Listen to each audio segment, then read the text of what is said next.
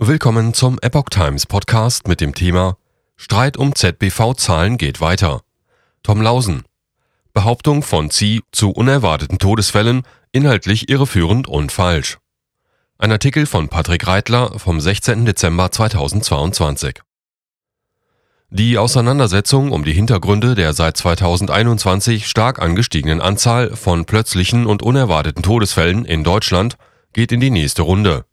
Datenanalyst Tom Lausen hat die Argumentation des Zentralinstituts der Kassenärztlichen Vereinigung Z I als inhaltlich irreführend und falsch kritisiert.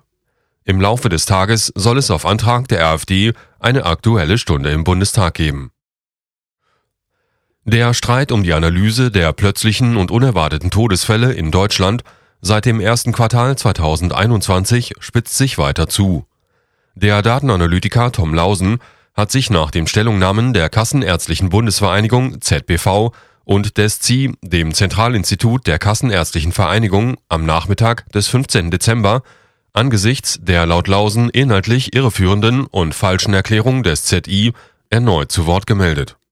Seine Argumentation gegen das nach eigenem Selbstverständnis führende Forschungsinstitut für die ärztliche Versorgung in Deutschland lautet: Ich, Tom Lausen, habe allein über hunderttausend Todesfälle bei den Kodierungen I sechsundvierzig und R sechsundneunzig bis neunundneunzig unter zahlreichen Kodierungen von zweitausendsechzehn bis zweitausendzwanzig in den offiziellen amtlichen Datenlieferungen vom achtundzwanzigsten elften zweitausendzweiundzwanzig der Kassenärztlichen Bundesvereinigung gefunden. Über hunderttausend Tote aus den Jahren vor zweitausendeinundzwanzig können logischerweise nicht mehr in zweitausendeinundzwanzig zum Arzt gegangen sein. Die Menge an gefilterten Versicherten mit plötzlichem Tod schließt aus, dass es sich um sehr seltene Datenfehler handelte. Herr Stillfrieds Behauptung entbehrt jeglicher Grundlage, dass es sich bei den Datenlieferungen nur um solche Versicherte handelte, die in zweitausendeinundzwanzig zum Arzt gingen. Die Behauptung von Doktor Stillfried, unter anderem veröffentlicht durch den Faktenchecker der D P A, ist falsch. Die Datenlieferungen enthalten nicht bloß eine Versichertenmenge, die zweitausendeinundzwanzig einmal beim Arzt waren, sondern alle gefilterten Versicherten von zweitausendsechzehn bis zweitausendeinundzwanzig. Damit sind auch Doktor Stillfrieds weiteren Schlussfolgerungen falsch. So Datenanalyst Tom Lausen. Der Z I-Vorstandsvorsitzende Doktor Dominik von Stillfried hatte in seiner Pressemitteilung vom dreizehnten Dezember mitgeteilt, dass es sich bei dem sehr seltenen Auftreten einer Kodierung für Todesfälle in vorausgegangenen Jahren bei dieser Kohorte hingegen nur um Fehler bei der Eingabe oder Übertragung handeln könne. Die Entwicklung der jährlichen rohen Diagnoseprävalenz nach Auswertung der vollständigen vertragsärztlichen Abrechnungsdaten für die Jahre zweitausendzwölf bis zweitausendzweiundzwanzig zeige im gesamten Zeitraum keine Auffälligkeiten für die einzelnen von der A f D hervorgehobenen Diagnoseschlüssel, so von Stillfried. Lausen bot dem Z I darauf an, gemeinsam in Augenschein zu nehmen. Der K B V-Vorstand Doktor Andreas Gassen hatte in einer Pressemitteilung am zwölften Dezember zweitausendzweiundzwanzig erklärt, dass der Anstieg der plötzlichen und unerwarteten Todesfälle seiner Einschätzung nach größtenteils auf keine pandemiebedingte Übersterblichkeit zurückzuführen sei. Es ließen sich keine Kausalzusammenhänge zwischen Covid neunzehn Schutzimpfungen und Todesfällen herstellen, so Gassen.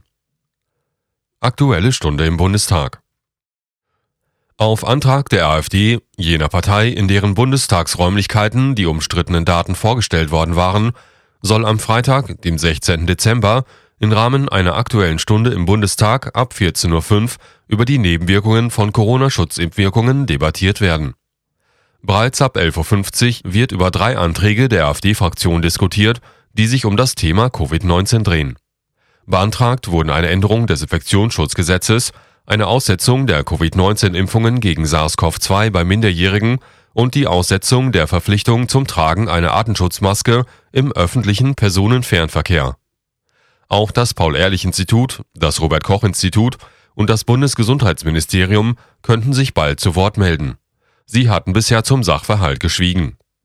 Womöglich wird im Laufe des Tages auch die schon lange erwartete detaillierte Todesursachenstatistik zweitausendeinundzwanzig durch das Statistische Bundesamt veröffentlicht. Das Amt hatte die Verspätung mit verzögerten Datenlieferungen durch Gesundheitsämter und mit Personalengpässen begründet. Was war passiert?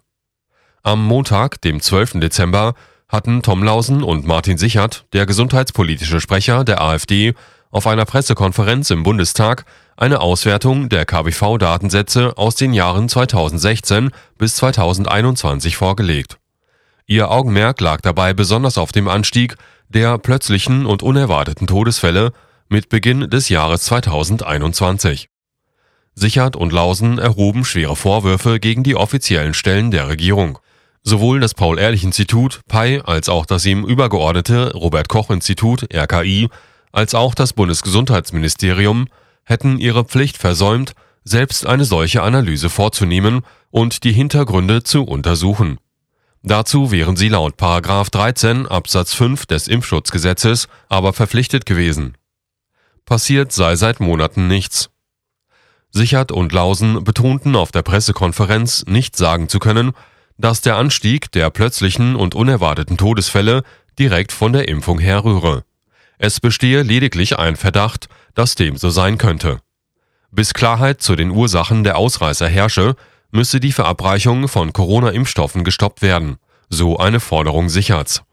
Z B V und Z I reagierten auf die Pressekonferenz mit Unverständnis und Kritik.